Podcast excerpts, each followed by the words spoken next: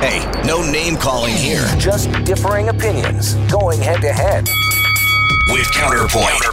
Here's Alex Pearson on Global News Radio. It's Tasha Kheiriddin sitting in for Alex, uh, but uh, you'll recognize the other two gentlemen here, our counterpointers, sitting in studio with me, Anthony Furey, Sun Postmedia columnist and national comment editor. Hey, Anthony. Hello, hello. Happy Friday on this long weekend. It is a happy Friday because finally you were saying it's going to be, what, 23 degrees Sunday? It's warming up. It's all good. Yeah, we were finally breaking 20. Took a while. You're in shorts. Yeah. I- I- You're very seasonal here. I'm in a suit and tie. What are you talking about? Oh, yes. Oh, sorry. Oh, I'm blowing your cover. Bob Richardson, are you in a suit and tie? live from my patio. Bob is senior counsel at National Public Relations, and he's our other counterpointer today. So let's get punching here. And our first punching story is the Mark Norman affair. Um, it took another wrinkle today. Mark Norman gave his story to Postmedia, describing it as the fight of your life, talking about the treatment he said he received at the hands of the government. He, of course, is um, the uh, vice admiral uh, who was accused of being a leaking, a leak source, the source of a leak about the uh, the uh, re- rethinking of a contract to build a ship, the Asterix ship, uh, which is part of our, our Navy fleet, that was done in uh, the Davie shipyard in Quebec. And that contract had been awarded under the previous Conservative government. The Liberals then were accused of rethinking it, and details got leaked out. And uh, Norman took the fall for a while because he got exonerated. And uh, now he's off the hook. The government has issued a complete apology. In fact, Anthony, they issued an apology this week, but Trudeau was not there for the actual all party apology. How significant was that? It's pretty significant because he's been around for pretty much every other apology. He's done He loves dozens apologies, of them. doesn't he? He can crank out some tears and so forth and, and really get it going. Whereas this was one, uh, uh, an incident that happened under his watch. And depending on who you believe, and maybe we'll find out a bit more to come, that uh, the Privy Council office, well, they're the ones who called in the cops and they said, get them, boys, look into this. So, you, you know, previously, the interesting thing about this, this, this Postmedia story that we have out, previously, the idea had been that the government basically attempted to incarcerate the former head of the Navy because they didn't like that he potentially, and he denies it, and they've dropped the, the claims, leaked a document to the media, which is done thousands of times a year in Ottawa. Now you look at this story, and there's a picture of him and his wife and daughter in their backyard. Mm-hmm. He, they didn't just try and lock up the former head of the Navy, they tried to lock up some regular middle class Canadian hanging in his backyard with his barbecue who looks just like every other average Canadian family. So, I, I mean, the insult to this just keeps getting deeper and deeper the more we learn about it. Yeah, how bad, how much do you think this is going to tarnish the prime minister, Bob? Because this goes to the whole notion of, you know, interference, and this time sort of times 10, because the implication is that the government had it in for this guy and was trying to nail him to the wall. Well, number one, I've I've phoned a doctor and I'm sending him over to the studio for your for to help you both with your Trudeau derangement uh, syndrome that you're both suffering from now. Um, could not be clear. There's no cure, Bob. could not be clearer from his lawyer. Could not have been clearer today from General Vance. Could not have been clearer from most of the other officials that Trudeau was not the person involved in this. I actually support uh, uh, Vice Admiral Norman in this. I've given to his uh, his fund. I think he was treated poorly, and I think uh, this is an uh, an example of a, a frankly a, pu- a, a poor bureaucracy. This charge should never have gone ahead. The RCMP did a poor job. I suspect that uh, the the Privy Council office is behind a lot of this nonsense that went on here too, as well. And the where did they get that idea from, Bob? and the justice, and he was absolutely right as the prime minister of the country, or it should have been the chair of the committee, when something leaked on a billion dollar procurement to say we should find out where this leak is. There is nothing wrong with that at all from a process point of view. In fact, if he didn't do that, the two of you would be complaining. So sorry about the Trudeau derangement syndrome. He's not the problem here. There is a problem here with government, and we should get to the bottom of uh, a number of things going on here. But I, I hate to say it to, to you on these guys.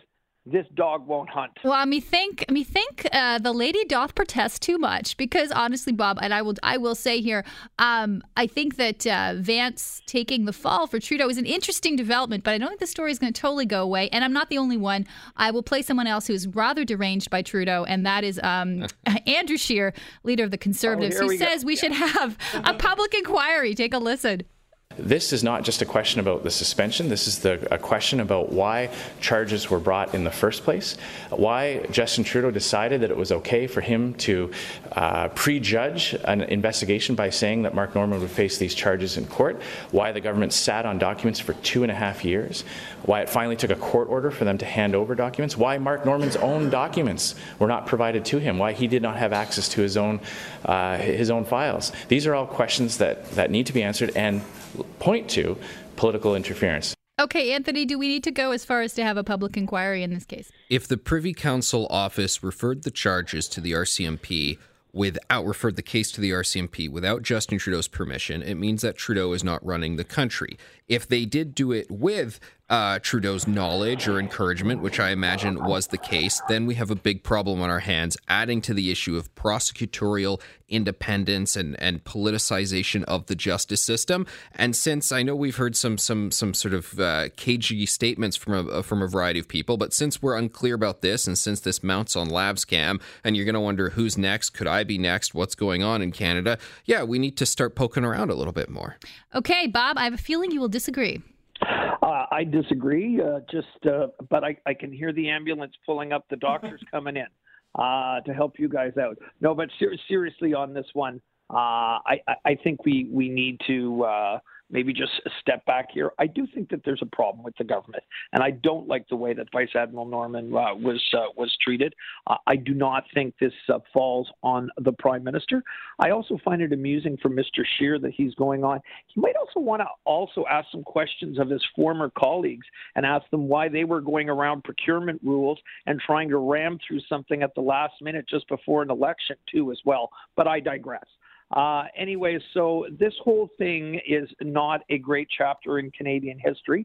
Um, but I think it lies at the feet of the bureaucracy, and we should be cleaning these things up process wise uh, to make sure that it doesn't happen again. Okay, I think Anthony wants to make a last non deranged point. Anthony, go ahead. The Asterix, the Asterix was delivered on time and on budget. When do we ever have a multi hundred million dollar uh, project that's like that? So Well, I think that's this is maybe the best, one of the best deals we've ever seen in procurement in recent history. The Asterix, the Obelix. Who knows what they'll build next? Okay, uh, we're going to move to our next uh, topic here, and I wonder if we'll have more d- agreement than disagreement. We'll see, um, because there's been a development in our refugee policy in this country that uh, I'm kind of curious about this one. In fact, Anthony, I'm going to start with you because I'm wondering if you will agree or, or, or not with what the government is doing. They're nixing the safe country policy. Um, the Harper government had put this in to say there were a number of safe countries from which, uh, if you were seeking uh, asylum, that you would not be uh, put, you, you wouldn't be expedited. Basically, there were countries where you were considered to be relatively safely from, and that apparently created a backlog. There are 42 countries that were deemed safe. Um, and uh, do you think it was right now for the government to say no? We're going to change this, and all countries will be treated equally.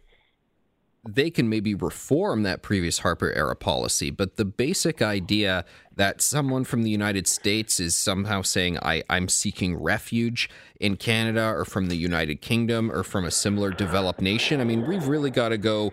We can't be putting these people in a multi year uh, backlog lineup. We can't be giving them social assistance while they wait for it because we already know that the numbers tell us that a vast majority of them are going to be rejected. So a lot of these are just kind of uh, bogus claims anyway. We've got to shake up this system right now. Yeah, and this is a funny thing, Bob. It seems that the Trudeau liberals are kind of, I mean, even the Globe and Mail said they're going off brand and you know they're cracking down on the border and talking about the loophole with the U.S. that they want to close, and now this. Uh, is Trudeau changing his tune on immigration before the election because he knows it's going to be a hot button issue? Well, I think again the temperature's way down on this issue, uh, which is driving the opposition crazy. I understand that, but there are, I think, 211 countries out there, and there were 42 before where where, where things were fine. It's not about the UK, and it's not about people from the US. There are a lot of other countries that were not on the list where there could very legitimately be some refugees. So I think it probably brings a little bit more equity into the whole whole thing. I'm not an expert on this, but it strikes me that that makes some sense. Uh, as long as it doesn't turn into, you know, an avalanche of people at the border, and there apparently is no evidence of that at this point. Well, I will say there was a bit of an avalanche when you look at new figures that were released on Friday. Said in 2015, uh, when the Trudeau Liberals were elected, about 16,000 asylum seekers made claims in our country. Two years later, and after, of course, uh, Justin Trudeau's tweet saying, you know, that Canada was open uh, to all comers, basically, there were more than 50,000 claims, Anthony. So do you think the government's realizing that uh, they really got to clean up their act here? Uh, yeah, I mean, it was nice to see them them make that decision they made before, uh, basically saying they want to be able to turn away people from the U.S. who have already had their claims rejected from the U.S. I think that was a, a good decision, although it doesn't actually affect all that many people. I mean, they have to send the signals that you can't be doing this. They have to be very aggressive because in the United States right now, I mean, it, it, tears their country apart at different moments when that debate flares up about the southern border. Now, we'll never get to the same numbers that they have because we don't, you know, border Mexico and and have the entryway from South America. But still, when you're getting to the point where you have 20,000 people just illegally crossing on their own terms, and that's the problem, Tasha. It's it's that it's on their terms however many of them they want, where they want, when they want. And then you're just losing control of your borders. It has to be on our terms. And uh, otherwise, if these numbers keep continuing, we got a real problem on our hands. Yeah, Bob, I got to say, I actually agree with the government on this one. I just wish they had done it earlier. Why didn't they do that? Uh, well, number one, I think that the premise that uh, it was the Trudeau tweet, tweet is utter nonsense. Uh, when this problem began, that's um, been proven. When, when this Bob and I fought over this so many times. We've been through this four times. Uh, I think it's nonsense. You're entitled to your view. Uh, FOI actually, documents, internal government documents. It's not my view. It's just my basic English nonsense. literacy. Keep the doctor in the lobby. Nonsense. Um, but when, when, when, when, did this when did this problem start? It started with Trump. Did we have this problem at our uh, problem under Obama? Did we have this problem under our border when uh, George Herbert Walker Bush was there or George Bush was there? Did we have this problem at our border when Clinton was there? No, we didn't under any of those circumstances. It's because no one tried to virtue signal against those guys to say hashtag come on in. problem of the Trudeau government. This is a problem of the Trump administration and the manner in which they're treating people and what they are doing and the politics that they are playing. Period. Okay. We have to deal with it and we have to do our best on the file, but those are the facts not the nonsense tweet. All right, we'll have to leave it there on that one. I, this is fun. You guys punch well here. Um, enjoying this. We got to take a break though. we'll be back on the other side of this with more on Counterpoint Global News Radio. Hey, no name calling here. Just differing opinions going head to head with Counterpoint. Counterpoint. Here's Alex Pearson on Global News Radio. Well, here's Tasha Kheiriddin sitting in for Alex. Boy, she has fun with you guys. This has been very lively. Let's see if it continues. Bob Richardson on the line, Senior Counsel at National Public Relations, and Anthony Furey, Sun Postmedia columnist and National Comment Editor. And now, uh, because it's the long weekend, it's time to talk beer. Uh, Ontario is going to be reforming alcohol sales, and um, we all know that. But a recommendation is going to be released by a special advisor, apparently coming out. And um, what's making a lot of people scratch their heads is the fact that the reforms could actually cost us hundreds of millions of dollars in penalties as taxpayers because the previous Liberal government, Anthony, had struck a deal um, to, I guess, give the, the quasi monopoly beer store, you know, its its its share of the market. And if you break that deal, you're going to end up with a situation where they're going to have to pay the beer industry that owns it all this money, and this also apparently could force beer prices to rise because of distribution costs and threaten 7,000 beer store jobs. Uh, this is a tempest in a beer pot. I don't know what you want to call it, but why is the government going down this road and, and going to the wall for beer? It's kind of dumb. Oh, well, but this is an issue. I, I, I, mean, I do. I chuckle at something Andrea Horwath said, where she's like, well, "Why is Doug chuckle Ford just... a lot that Andrea says?" But you know, no, no. This time in agreement with her because okay. she's like, "Why is he so? Everything he does is on beer. It's just like this yeah, bizarre policy obsession." Is. And it is kind of funny because there's so many different beer angles. But this is one of those no-brainers that people have been calling for forever. Whether it's you know New York State just to the south, Quebec up to the north. What's the big deal? Let's let's get us there. The beer store thing doesn't surprise me to learn about those financial penalties. I've always said the beer store is an otherwise criminal entity, by which I mean if the government wasn't saying they could do it, they wouldn't be allowed to do it. They'd be locked up for collusion. The fact this darn thing exists. Uh, the Retail Council of Canada put out a report on those claims about job losses and so forth. They say it's hogwash. They say it's bogus, and they're representing a lot of retailers that want to get in on it. So I, I think at this point, we're probably best to get out of it sooner uh, than later and, and get out of the monopoly system now to, to minimize the damage. If there's some sort of time horizon on this window and we can wait it out by, you know, 18 months to sort of decrease, it's like when you break your mortgage early kind of thing mm-hmm. with penalty fees. If we can find a way to, to limit that, that penalty, fine. But otherwise, I don't know, you're going to have to do this. I mean, laws in this, in this province, Bobby, I'm from Quebec, and I got to say, I kind of chuckle that you know we're still dealing with this here in Ontario. So does the government have a point? You know, they say they want to bring us into the 21st century, treat adults like adults. I mean, even if it does cost money, should they just bite the bullet and do it? Well, to make this conversation stranger, I'm with Ford more on this one than uh, than Cheers. Uh, not, and I think Tasha, for the same reason as you, I'm a Quebecer. But let's just historically take a look at this. When this deal was originally set up with the beer outlets, we had three domestic breweries. They're now all three foreign breweries. Mm-hmm. Um, Labatt's and Molson's used to uh, brew a lot uh, uh, of beer here. They've both closed major plants. They used to put in hundreds of millions of dollars into the community. That has been, you know, sig- significantly reduced over the years. And by the way, so is their market share and a bunch of things. And I think they're good corporate citizens. Don't get me wrong, and they do a lot of good stuff. But it ain't what it used to be. So we have this old privilege setup and no responsibility really on the other side anymore, uh, where where facts have significantly changed. Two, consumers want more access to product easier. Um, the deal that the provincial Liberals signed was a terrible deal, by the way. They know, they uh, wrestled the uh, beer industry to the ceiling, uh, and uh, all the beer guys got uh, bonuses because they did such a good job dealing with the genius uh, from the bank, from the TD Bank, who was the advisor on it, and the other. Oh, wait, hold on, they were dealing with the government, yeah, the government. on it, were they not? Not the bank. The former the the former advisor, the former uh, banker who was an advisor to the premier at the time. Oh, I see. Terrible, okay. They did a terrible job on that, uh-huh. um, and uh, it's not a good agreement, and it's not good for consumers, and it really hasn't um, given you the sort of access to the sort of products that you want. So, in actual fact, um, I think Ford is right doing what he's doing. You've got to do a cost benefit analysis at one point, and they've got to they've got to do a serious one. Obviously, you don't want to spend hundreds of millions of dollars of taxpayers' money on this. At the same time, opening up, in my opinion, makes sense. Okay, well, a lot of people will be uh, drinking to that perhaps this weekend. Um, something though that's got people, I can say, hot and bothered here, but. Uh, well, we'll play the clip and you'll judge for yourselves. The Amber Alert that went out earlier this week um, uh, a boy was missing, a three year old boy from Sudbury. And the alert went out, of course, across the province in the early hours of the morning. And it did not sit well with a lot of people. In fact, some of them took it upon themselves to call 911. Niagara Emergency, do you need police, fire, ambulance?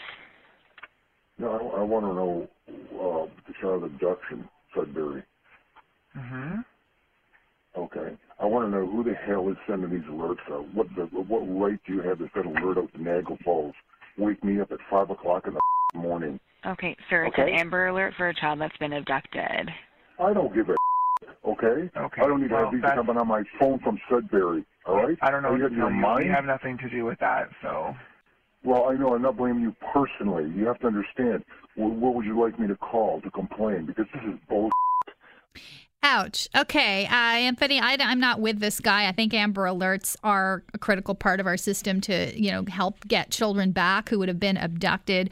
Um, at the same point, I won't don't want people to tune out from this and you know uh, diss the whole system because they don't like the Amber Alert. Um, is there anything that we should consider? I mean, these people calling 911 is obviously inappropriate, but it sort of changes one might bring to the Amber Alert to make sure that people don't start saying, "Hey, I'm not going to even pay attention," it just makes me mad. Well, first of all, after I, the, the, story came out about 10 years ago when a woman called 911 to complain that McDonald's was out of chicken nuggets, okay. I thought we got to start fining people for this nonsense. That you know, is a good point. Uh, so it's pretty clear now. We've had these stories now about people calling 911 to complain about the Amber Alert. Don't do it and fine them. You know, you, mm-hmm. this cannot happen anymore. But and that man was being rude and you know irrational and so forth. This is a pretty new system. It doesn't seem to be perfect in many respects. I I don't get these Amber Alerts. I've never gotten one on my phone. I, I don't understand why. So you know, there's some sort of problem Some people there. say they got 10 Yeah, from this so- one alone, like ringing over and over. So there's something not working in, in distribution, and maybe we can just look and, and learn and change things because it's a pretty new thing. I'm not saying you know this guy didn't need to get it, but then also you know he's in Sudbury. If there's someone missing in Sudbury, maybe it's more likely they're going to be uh, going across the U.S. border. But we know we're not sending our uh, Amber Alerts out into the U.S., even though it might make more sense than you know up north. You know, it's just kind of a a whole combination of things where if you want to reform it then then reform it. So maybe after a year or two we do we do kind of change the system a little bit. Yeah, Bob, I don't have much sympathy for this guy who's who's upset because there's a child involved. At the same time, I want the system to work, and if it's going to tick people off like this, um, you know, what could we do potentially to change it, or should we just say, um, you know, sorry, you got to put up with it, and if you do call nine one one, like Anthony said, we'll we'll fine you. I, I, personally don't have a problem with it, but I would like to send out an Amber Alert, and it's an Amber Alert for the NAFTA issue, because conservative talk uh, hosts and conservative panelists don't want to talk about NAFTA tonight because it's a huge success. for Canada. You're saying they have done uh, they've done an extremely good job, and somehow or other, uh, we need an Amber Alert on the NAFTA issue so that we can have a full discussion of that. At an You know what, time. Bob? I'll say I actually gave Trudeau the credit for that twice in this show. You just weren't listening. Yes, we did. Oh, okay. We did get rid of the tariffs on steel and aluminum today. Bravo, Mr. Trudeau. It's, you know, good for you that it happened. But uh, I didn't feel like talking about it a Well, third time with you guys. Shoot well, me. You know what? There, there, there you go. I'll send the doctor away. Okay. Uh, Bob Tasha didn't let me talk about it because I was so enthused during commercial break. I was singing the national anthem, and I was, "Where is he? I gotta get a selfie. I gotta see this guy. I love him so much." So she thought I would just be too over the moon. Well, now we have other derangement syndrome. Okay. All right. We'll we'll call it there. Uh, thank you both very much for your uh, counterpoints tonight, Bob Richardson and Anthony Furey, Global News Radio. You're listening to On Point with Alex Pearson on Global News Radio.